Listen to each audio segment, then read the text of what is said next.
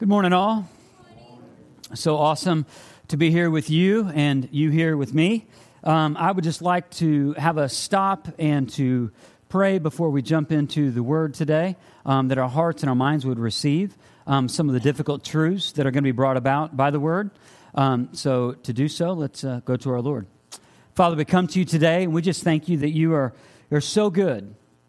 And God, that you speak into every aspect of our life. You, you speak into the hidden things, you speak into the visible things. And, uh, and Lord God, I just thank you that, um, I thank you for my salvation. I thank you that when I was 21, that you drew me to salvation and that I submitted my life to you. And, and God, my life has not been the same since. And I thank you that every one of us who is listening to this right now can have uh, spiritual, that we can battle spiritually so that we can live victoriously in Jesus' name, amen. Amen. Um, well, I just know that today is going to add such value to your life. There's going to be a little tension today. There's going to be a little awkwardness today, um, but it's it's biblical, and we're going to go through this together.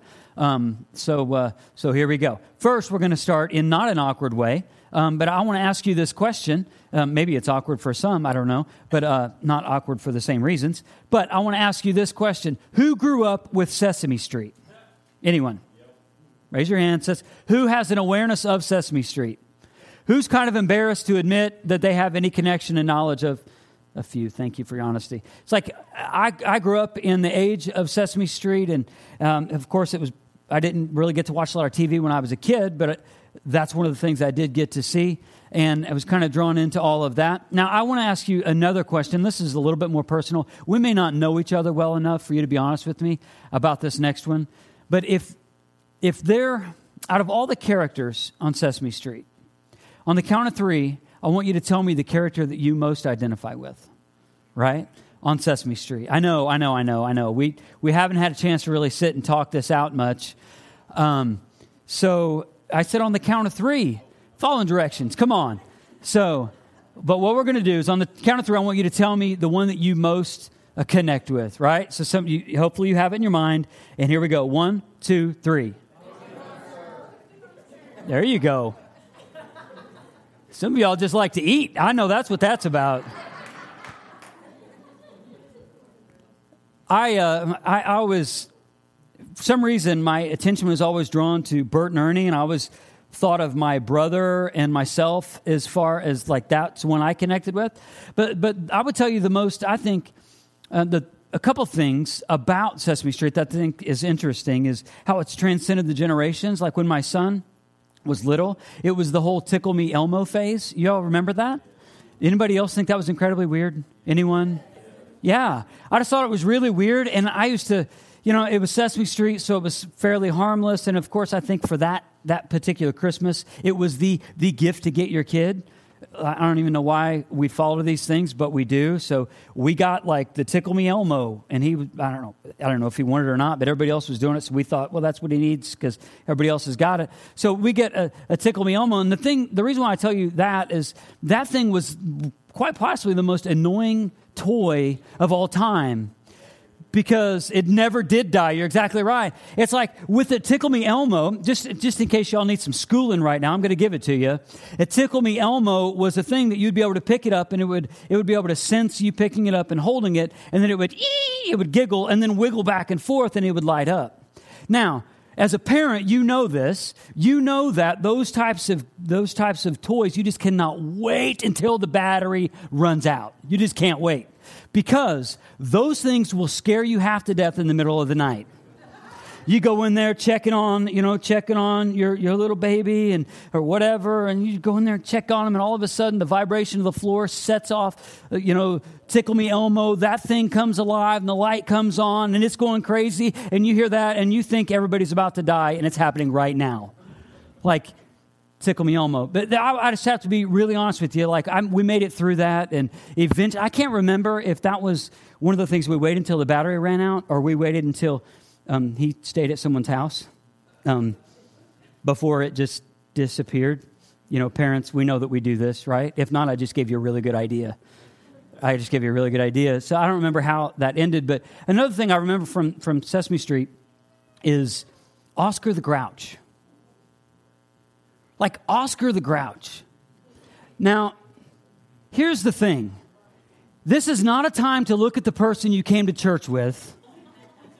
This is not a time, just keep it looking at me and everything's going to be fine. Let's keep it between the lanes here. Because if you're nudging the person next to you, it's probably going to go bad for you. Lunch is going to be really awkward. Okay? It's just going to happen. Trust me. But, you see, I never really understood Oscar the Grouch as a kid. I was like, it's a kid thing. Why in the world would you have Oscar the Grouch. I'm like, you have all these other characters outside of the count, which is kind of weird, but you have the rest of them, Big Bird, they're all fun and blah, blah, blah, blah. And yet I just did not understand Oscar the Grouch. But then, as an adult, I really started to connect with Oscar the Grouch. Because how would you feel if you lived in a trash can? Right? If you ate trash, I'm sure that you would be grouchy too. I'm sure that you would. But I want to ask you this question, and this is where we're going to transition, not talk about Sesame Street, we're going to talk about you, we're going to talk about me. What do you do when you get grouchy? Or what makes you grouchy? Again, don't look at the person next to you. It's going to get really awkward. Don't. Like, what do you do when you get grouchy? Or what situations in your life make you grouchy? Because the reality is this we don't have to nudge the person next to us to know that they get grouchy if you're if you're in relation to them and they don't need to nudge you because you both know it about yourselves. We all tend to get grouchy. One of the great things that i, I think we're going to see in this passage today is as we eventually we're going to land in matthew 4 what we're going to see right in the beginning of this is we're going to see the same things that, that are, are triggers to make us grouchy we're going to see the, some of the main triggers for us to make us grouchy are things that just getting tired of being exhausted. Those are triggers for us to get grouchy. When we get hungry, some of you hangry, right? And, and that triggers us to sometimes get angry. And sometimes it's just when we feel lonely. And it's like we're all by ourselves, or maybe it's just us and, and our kids, and yet we're lonely, and, and we even have the, the, the potential to be lonely in a room full of people. And sometimes it just creates this inner hostility because we're lonely and yet we can't escape the loneliness and we don't know how to get out of it. And yet we tend to be kind of grouchy in these situations. And one of the things we're going to see is that Jesus was tempted in every way that we are. He was tempted in every way that we are. The ways that we're tempted to be grouchy by being tired, by being exhausted, by being hangry he was tempted in every way that we are, but it says in Hebrews 4:15 that he never sinned not one time. And what we're going to see, I believe, are is really the, the key that will unlock hope to escape temptation. What we're going to see in, in Matthew 4 is we're going to see exactly what Jesus did in the moments where he was tempted and how he escaped that temptation, and the offer is still available for us. Because Jesus was tempted in every way that we are, and he resisted the temptations with the Word of God without compromise. He didn't compromise who he was. He didn't compromise what he believed. He didn't, uh, he didn't compromise the mission that he was accomplishing on planet Earth, even in the midst of the same temptations that we face. And let me tell you this about temptation. And then we're going to go into the Word. Every temptation, every, every temptation does this it is a pathway, it is an invitation to live independently of God. Every temptation that is put your way, when you're tired, when you're lonely, when you're hungry, the very things that you need, all of those, those needs that you and I have, those are all opportunities, the perfect storm of temptation, if you will, and opportunities, pathways in an attempt to live a life independent of God. And here is the scary part this isn't just a non Christian thing, this is also something for somebody who would call themselves a follower of Christ. Because you can be saved and yet live your life out of fellowship with God and, and live your life independent of God. That's a scary truth. So, the reason why we need to wrestle with this text today is, is with the knowledge that's being presented on the screen right now that every temptation is an invitation to live a life independent of God. Before we get into Matthew 4, we're actually going to look at the last verse of Matthew 3, and uh, this will be on the screen. And this is, uh, here's the context of Matthew 4, where we're going to be. Um, this is right after the ministry of John the Baptist is kind of coming to an end. Uh, kind of the, the, the grand moment of John the Baptist's ministry is when he baptizes Jesus. This is right after the baptism of Jesus. And this, this voice comes from heaven speaking to Jesus, but audibly um, in, in this moment. And this is what was said This is my son, whom I love. With him I am well pleased. This right before we see the temptations of Jesus, the Father affirms the Son. He says, You are my son. You are my son. I am pleased with you, and I love you. I want you to know this. If you're a follower of Jesus, if you are redeemed, if you are born again, this is how the Father speaks of you. He doesn't speak words of condemnation over you. He speaks the word of, you know what? You are a, my adopted son or daughter. I love you. And he speaks affirming words of you. And he wants well of you. Now, as we see how Satan is going to try to speak against the Father's words here. Verse 1. We're going to look at uh, the 11 verses, but we're going to take them uh, section by section, looking at each temptation at a time and spending some time on it. it. says, Then Jesus was led by the Spirit into the desert to be tempted by the devil. I'm going to stop here for a moment, just for a moment. What we see here is who led Jesus into the wilderness, into the desert? The Spirit of God. Uh, within the triune God, Father, Son, Holy Spirit, there is a mutual submission in and among themselves. They all, Father, Son, and Holy Spirit, are all God, all equally God. Not, there's not a hierarchy. They're all equally God, and they're all, they all submit to one another. And that's what you see right here in verse 1. It says, I'll read it again. Then Jesus was led by the Spirit into the desert to be tempted by the devil. After fasting 40 days and 40 nights, he was hungry. The tempter, I told you last week, one of the names for Satan himself is, is the tempter. One of the things that he does. The tempter came to him, that being Jesus, and said, If you are the Son of God, tell these stones to become bread. Jesus answered, It is written, Man does not live on bread alone, but on every word that comes out of the mouth of God. So Jesus is being led into the wilderness, to the desert, and could we agree that that typically is a lonely place? Could we agree with that? That that would be a lonely place. And oftentimes we we mistake the word of god and we think well jesus was just he was just lonely in the desert. No no no. It says in this passage he was there fasting which meant probably in his context he i know that he was hungry he had not eaten. And he to fast it means this is kind of a, my working man's definition of fasting is to remove your or to to eliminate food or something else from your life with the intended purpose of growing your relationship with jesus that's what fasting is.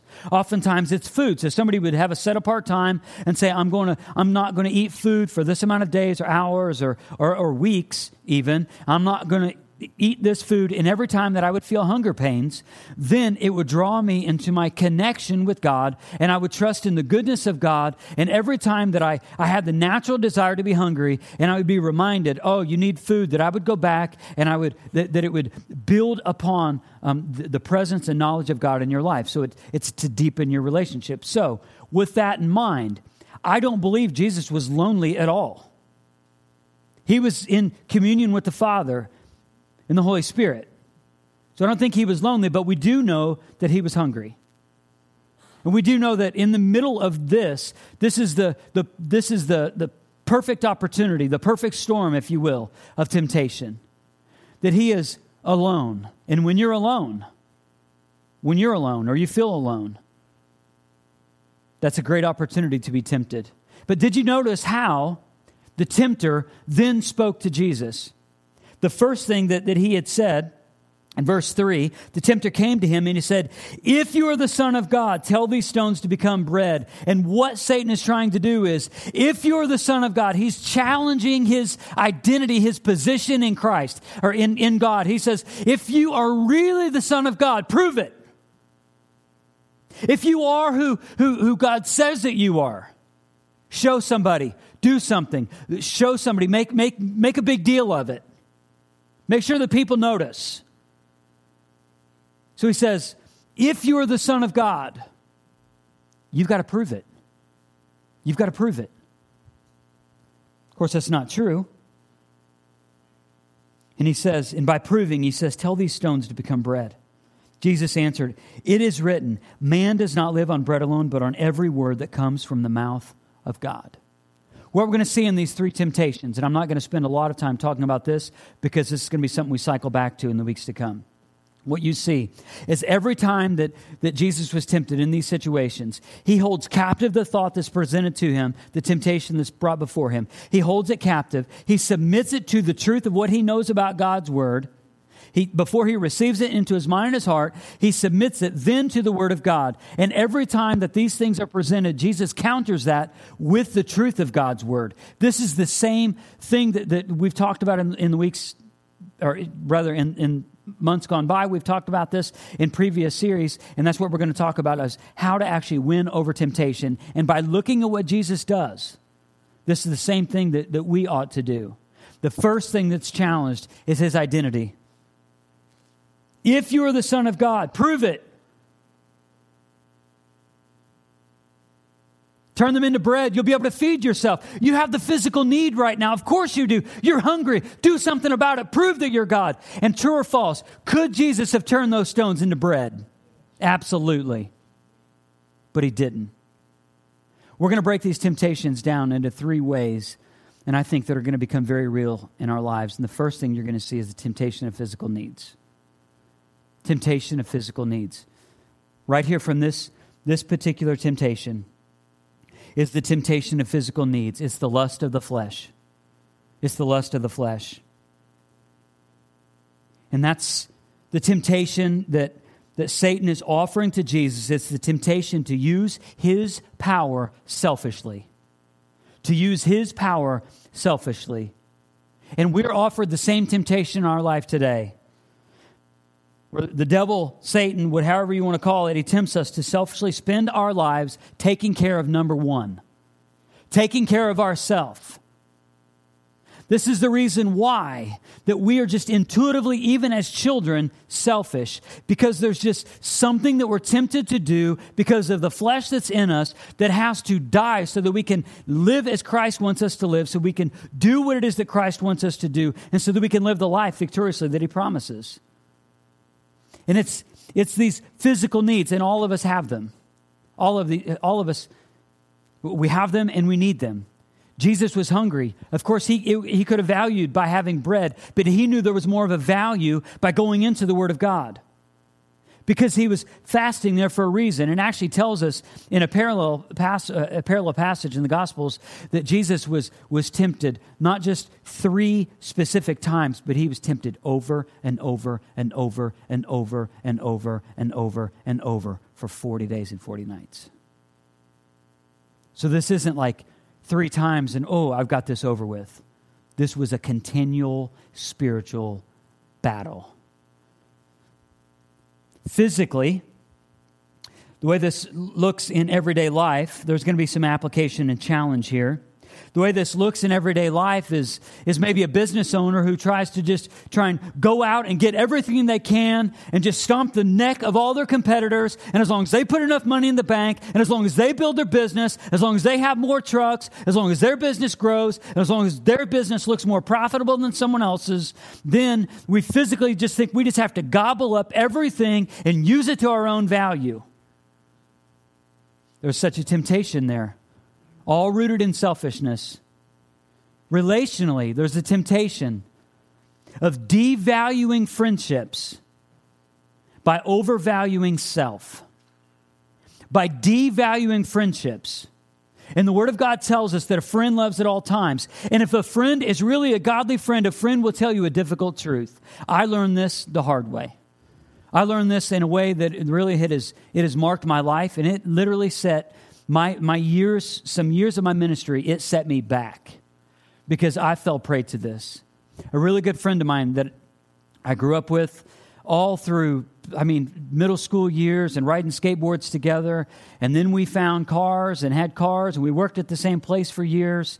Um, we, ended up graduating. Both of us went into the Navy on the exact same day. We signed up at the same day. It means we both made the mistake on the same day. Like we went and did all that. We, we signed up to be to go in to enlist on the same day. Not only that, we enlisted on the same day. We were actually we left to go to boot camp on the same day. We were in the same company in boot camp. This is my hometown friend. His rack was right across from mine the whole time through boot camp. Then after we got out of boot camp, we kind of went our different ways. He went to his duty station. I went to mine. I went to mine. We went to college. We found our way back to our hometown, and I thought we were just going to be chummy like we always were. All the while, while we're back in this, my wife was telling me, you ought not to trust him as much as you trust him. You ought not to listen to him like you listen to him. You ought not to just be unguarded around him. And I thought, you know what? We've been friends a long time. You don't know what you're talking about.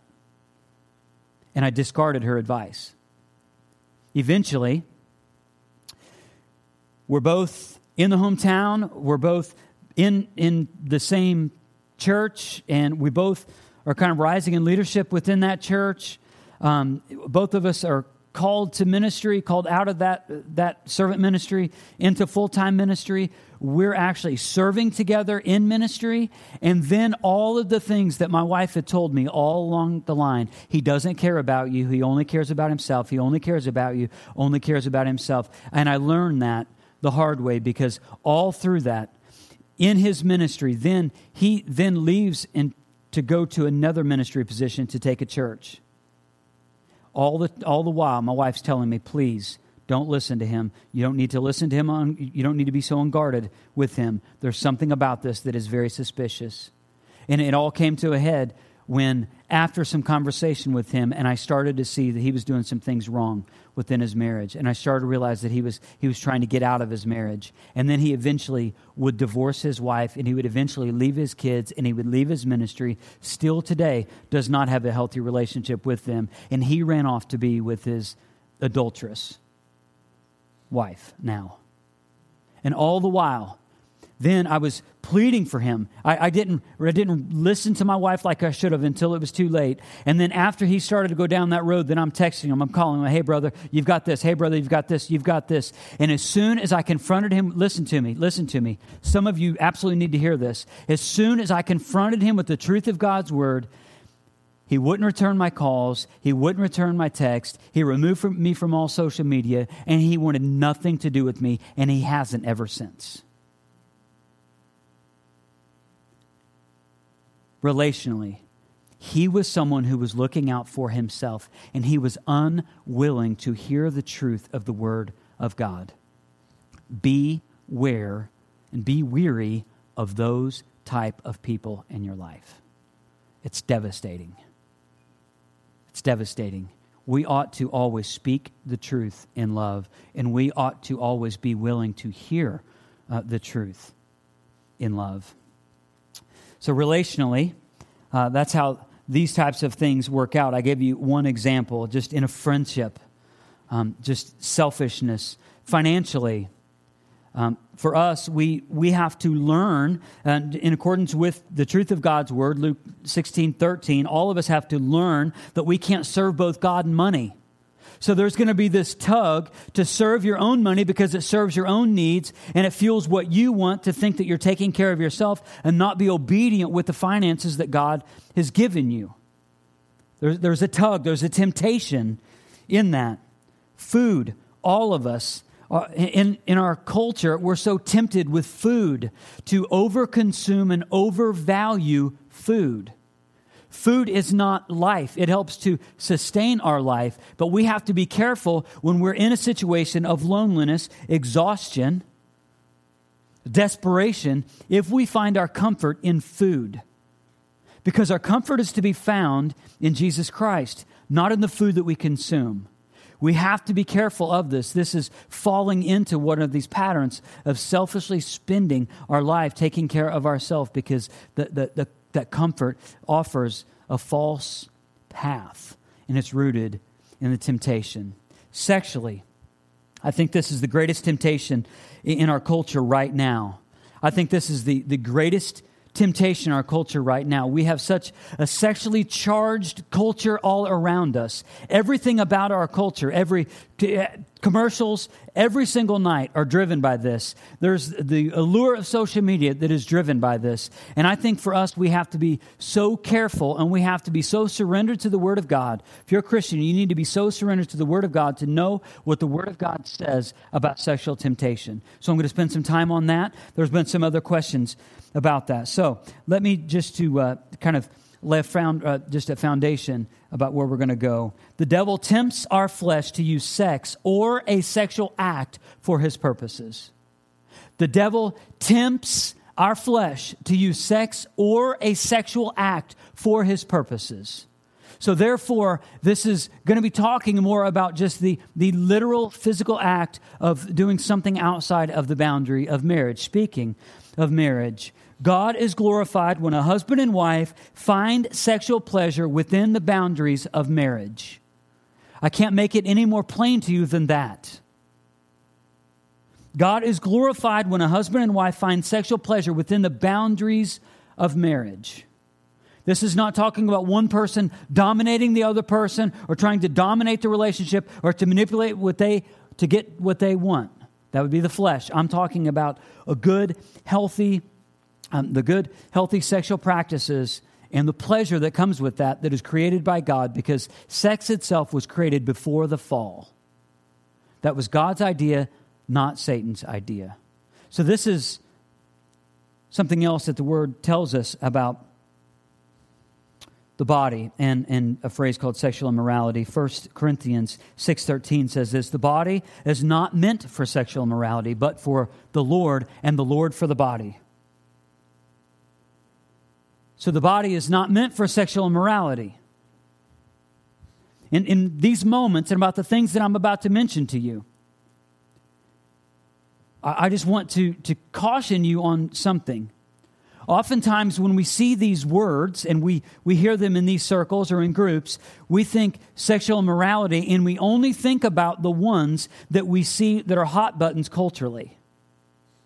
So, so to avoid any responsibility in and of ourselves, whatever the hot button issue in our culture is, that's the one we think, well, that's what sexual immorality looks like. Let me just kind of paint a different, and I think a more biblical picture onto what that is. Any sexual activity outside, any sexual act or activity with someone or alone outside of the boundaries of marriage is sexual immorality any. So, of course, I'm talking about sex outside of marriage, sex outside of marriage, adultery, clearly defined all throughout the Bible, is sexually immoral. Premarital sex is immoral sexually. Pornography. So I, I found some statistics and it was just devastating to me years ago, before the electronic age and before every kid had access to, to smartphones and to tablets and other devices, the, the age that, that kids, boys and girls, would be exposed to pornography was around 11 to 13. Now, that age, because of kids having access to the internet, to the internet rather, researchers have shown, multiple researchers have shown now it's more like the age of eight. Eight years old because parents are allowing their kids to have unlimited access to the internet and all that comes with it. So, parents, I just want you, uh, first and foremost, I want you to, to know of a great resource. Um, just focus on the family. You can go online, there's a radio program, all sorts of books.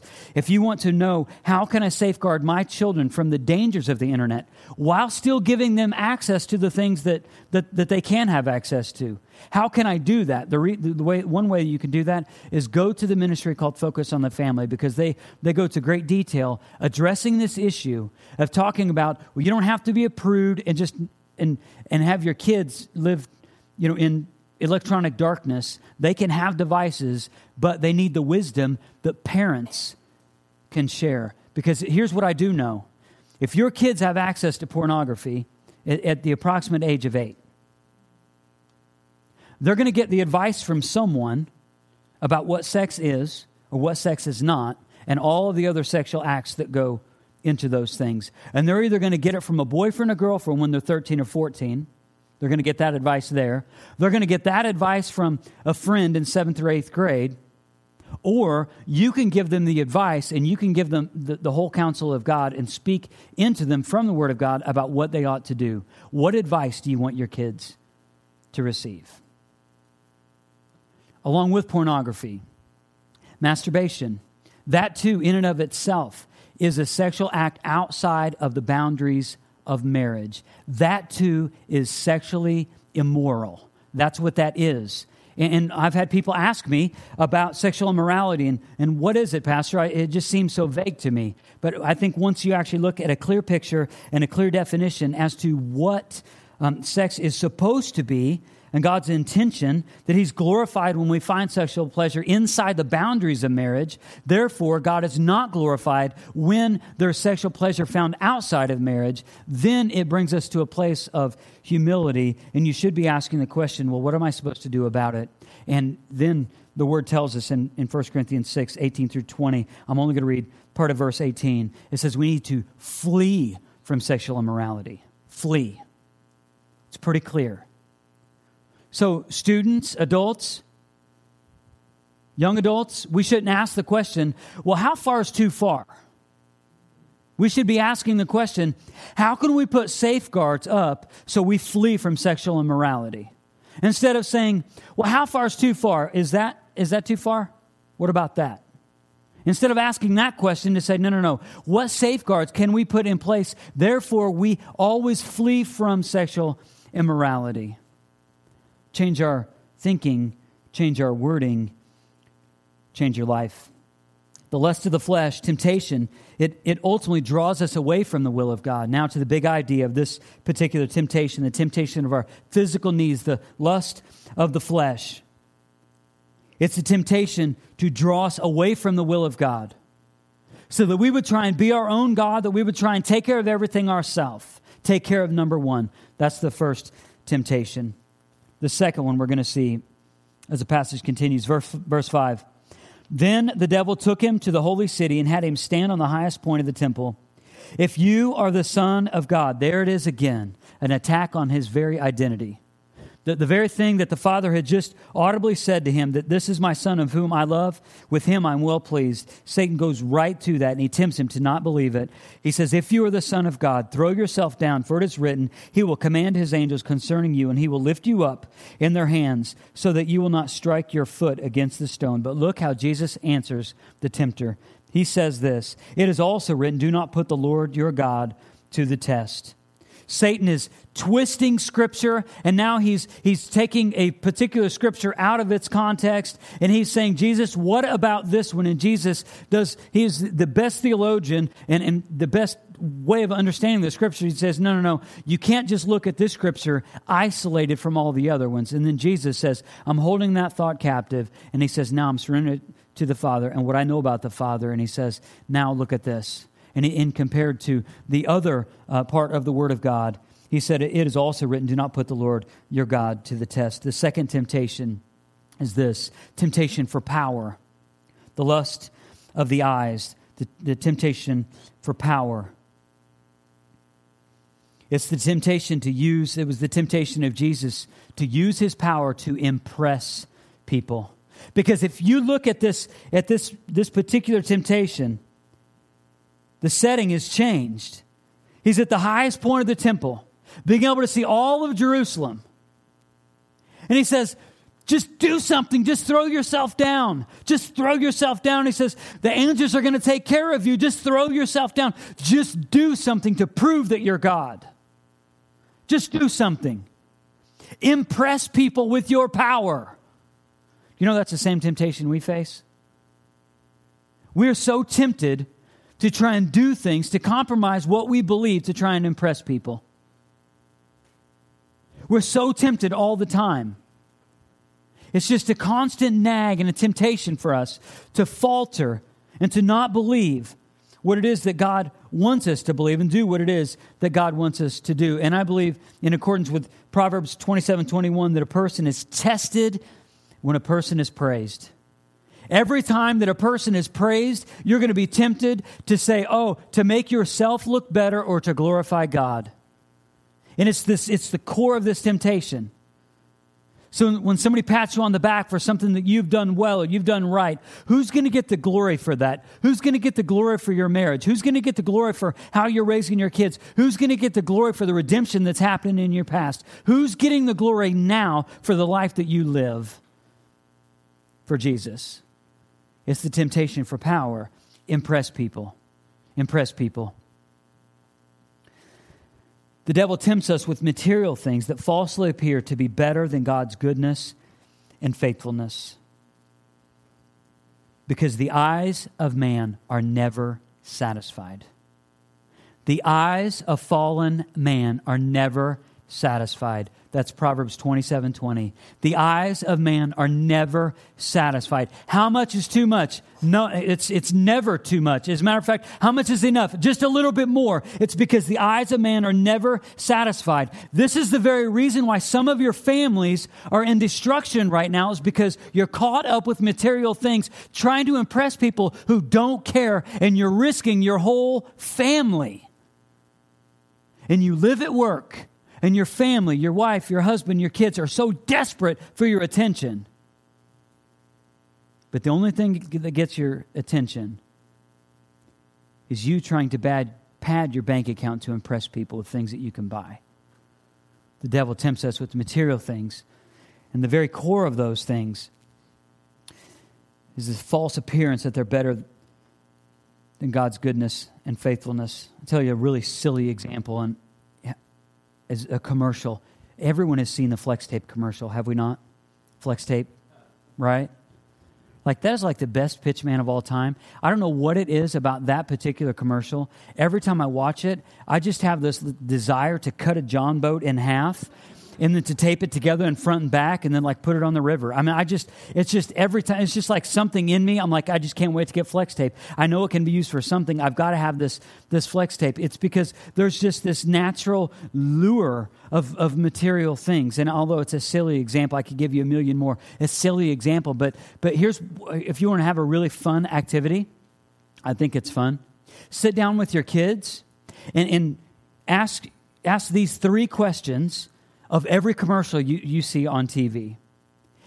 Because every commercial is a temptation of the lust of the flesh, the lust of the eyes, or the pride of life. Every commercial is one of those three things. Every one. So now when you watch a commercial, just for fun, be able to pick out, oh, I see what that is. I don't really need flex tape, but I, I just I just feel this desire. I've got to have flex tape. Then my life's going to be complete. Well, then I have to have a John boat and a saw to cut it, and, and but you get the point. But every commercial is an opportunity, it's a temptation for the lust of the eyes, lust of the flesh, or the pride of life. The lust of the eyes is it draws us away from the Word of God, and it's to eat away at our confidence in the goodness of God. It's saying, you know what? You can't trust the Bible. It's not reliable. What you can trust in is how you feel and what you can buy to make you feel good. Material things. The last one is the pride of life. Let's read verses 8 through 11. Again, the devil took him to a very high mountain and showed him all the kingdoms of the world and their splendor. All this I will give to you, Satan said, if you bow down and worship me. Imagine what Jesus saw. That no more is this just a dialogue with Satan. No more is this just on, the, on top of the, the temple looking at the, the city of Jerusalem and its surrounding area. Now, he's up higher, and now his vantage point is higher. And, and Satan says, If you will just bow down and worship me, everything you see will be yours. Everything. But look how Jesus counters that. He says, Away from me, Satan, for it is written, Worship the Lord your God and serve him only. Then the devil left him, and angels came and attended him. You see, the pride of life temptation is a temptation to do it yourself. And at the same time, that your unrenewed mind is convinced that you can and that you ought to and that you're better for it. So let me give you some examples of the pride of life. If you find yourself analyzing what everybody else is doing, and yet you're so convinced that you can do it better, that's the pride of life. When you push back from someone who delivers the truth to you about you, you just push back and be like, no, no, I'm not willing to hear that. That's the pride of life. When a president decides that they just want to blast everybody on Twitter and they take no personal responsibility for anything that he says, that's the pride of life. No presidents in here. When you take a defensive posture when confronted with the hard truth, or when you are confronted with the hard truth and then you run away. You're like, I don't know who you think you are telling me that. You don't know me. Don't judge me. That's the pride of life, pushing you away from the very truth that could give you life. If you come into a situation like this and your, your eyes are so caught on what everybody else is doing and what I say and how well the musicians are playing. Did I get greeted at the front door? And was my coffee hot? And was my donut stale? When you put all of the attention on that and yet you, you're so unwilling to actually sit over the Word of God and receive it for what it is, but yet you're so busy judging and analyzing everybody else and everything else, that's the pride of life. And the pride comes before the fall. Proverbs 16, 18. Pride comes before the fall. That's the temptation. I can do it better. I don't need anyone. I can do it better. It's the pride of life. I could give a lot of other examples, but the pride of life temptations attack our obedience to God and ultimately our true worship of God, because that's exactly what happens here when Jesus counters this false truth with the truth. He says, he says, Away from me, Satan, worship the Lord your God and serve him only. That's it. So the pride of life temptations attack our obedience to God and our true worship of God. I want to tell you this, um, just so you can have a deeper understanding of this, and I want you to understand of maybe how you feel and some emotional strongholds that then exist because of this. Because when one falls to temptation, we're surrounded with three negative strongholds that, that could be so obvious in your life, and here's what they are. The first one is when the pride of life, the pride of life, if you fall to temptation of the pride of life, it will bring about fear. It'll bring about fear. The pride of life temptation, when you fall to it, it will bring about fear. The, the natural negative emotion stronghold that is created is fear. And that fear will then try and convince you that you don't need anyone. You ought not to get advice. You can do it better than them. So actually, so you just eliminate your all. If you if you just take this to its its its logical end, the fear will drive you away from everyone or everything that will actually add value to your life. Secondly, the lust of the flesh is anger. And the idea behind this is God's holding out on me. Uh, why is God holding out on me? I deserve better than this. I have to go be able to get this myself. I deserve it. Everybody else has it. I should be able to have it. Lust of the flesh, anger. And the last one, lust of the eyes, is shame. This is a war on, on a Christian's identity in Christ. That's what this is. Because guilt and shame, I think, are the most prominent thing in Christians today. And the reason why Christians, I believe, my opinion, why Christians don't live victoriously is because they're stricken with guilt and shame. And maybe they don't know where their way out. So I want to help you with the way out because what you should be asking is, well, Pastor, you basically just told me everything that's wrong with my life. So what do I do now? Um, am I supposed to feel bad? Well, I mean, if if, if part of that feeling bad is your conscience is stricken and now you know that you need to do something in regards to that, um, that's conviction and, and not condemnation. I want you to sense that, know that from my heart. But I, I do want to uh, lead you with this. This is not going to be on, on the screen, but I want to read this to you, and maybe you want to write this down because this is the way out of every temptation you'll ever fail, or that you'll ever um, that you'll ever encounter. This is the way out. James four seven says this: Submit yourselves then to God. Submit yourselves then to God. Resist the devil, and he will flee from you. Submit yourselves then to God. So you should be you should be asking yourself, well, what, is, what does that mean, submit myself to God? I want you to think of it in this way the way out of those temptations, and when you fall into those temptations, is to submit yourself before God and say, God, I am so sorry that I did this. I have fallen short of your standard. I need your forgiveness. I need the cross of Christ. I need to have victory in this area. I admit that I've made my life a mess. I've, I admit that I've, I've looked at porn for way too long. I admit that I've made my marriage a mess. I admit that, that I've committed adultery. I admit that I've, I've lacked, I've withheld forgiveness forgiveness from people. I just admit before you, God, that I'm broken and I am so in need of you. I cannot clean this mess up myself. Then I would say, then you're submitting yourself to God. Then you're submitting yourself to God. And it says, if we submit ourselves to God and resist the devil, when we submit ourselves to God, then we can resist the devil. And then the promise at the end of verse 7 is and he, Satan, the devil, will flee from you. I want you to live in victory. I don't want you to feel bad thinking, oh, now he just basically told my whole life story.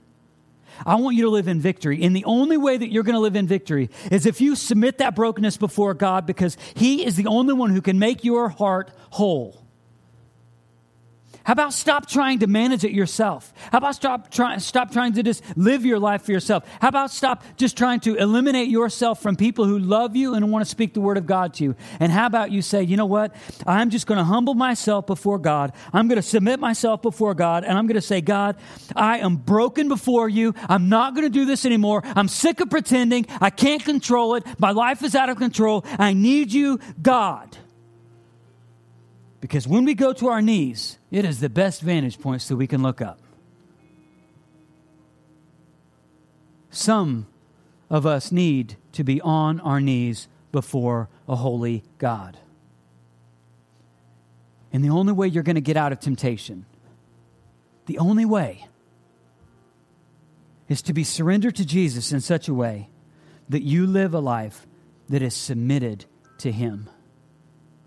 See, I don't, I don't even know how you came in here and, and what you're dealing with. And, and maybe you're not even a Christian at all. And maybe you just thought, you know what, you explain my life. I just want you to know this if you're not a Christian, I, I want you to know that God the Father so loved you that he sent his son to die for you. You, personally so that you would admit to him that you're a sinner in need of him to be your Savior. And that you would just lay your life down before God and say, God, my life is not mine anymore, it is yours. The Bible says that when we submit to God, we can resist the devil. And then it tells us in the next verse, it says, and when we go before God like that, that he will lift us up. Would you stand with me?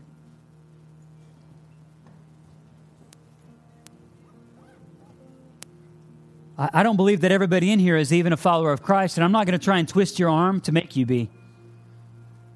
It's not the way it works. But I will say this if there's something inside your heart right now, your heart is kind of racing, you feel like you need to make a decision, you feel like you're led to do something, you, there's something churning in you that you can't explain. Here's what I want for you is at the close of this service, actually, even while we sing, I'm going to be right in the back. And if there's something, say, Pastor, I want to pray about something, I want to talk about, I want to talk to you about something, I want to be, I'm going to be right back there. I want to make myself available to you. If you want to come to Christ, I'm going to make myself available to you. For everybody else, if I just talked about all the temptation and, and now you're, you're kind of struggling with the reality of that, well, Pastor, I just, I, I, I don't know where to start. Maybe the first place you should start is just to stop right where you are and just confess that brokenness before God. And maybe for you, maybe it's, it's even taking a step further. Maybe it's coming forward to the front of the stage and say, God, as the first act of not public disgrace, but public just, just I want to publicly acknowledge, God, that I'm, I'm just open and humble before you. Maybe you just come to, to the front and you just pray and you just seek the Lord. And I know that if you seek the Lord in this situation, you submit yourself to Him, the devil will flee from you and you will be on the path to victory. I know it. I believe it. I've seen it. I've lived it. I don't know what it is that you need today, but what I do know is this The cross of Jesus is the answer. The cross of Christ is the final word on everything and everyone. As we sing this song of praise back to God, I just, again, I just want you to know, just respond in the way that you believe that you're being led to respond. Make this a time of connection between you and Jesus. Father, we come to you today. I thank you for loving us first. I thank you that, God, that you, that you knew that we would be prone to temptation, but yet you didn't leave us there. I thank you, God, that you've allowed us to, to live victoriously after battling spiritually. And God, you, you spur up courage and bravery in us to engage in these battles with your presence and not alone. We glorify you, Jesus, in that. Amen.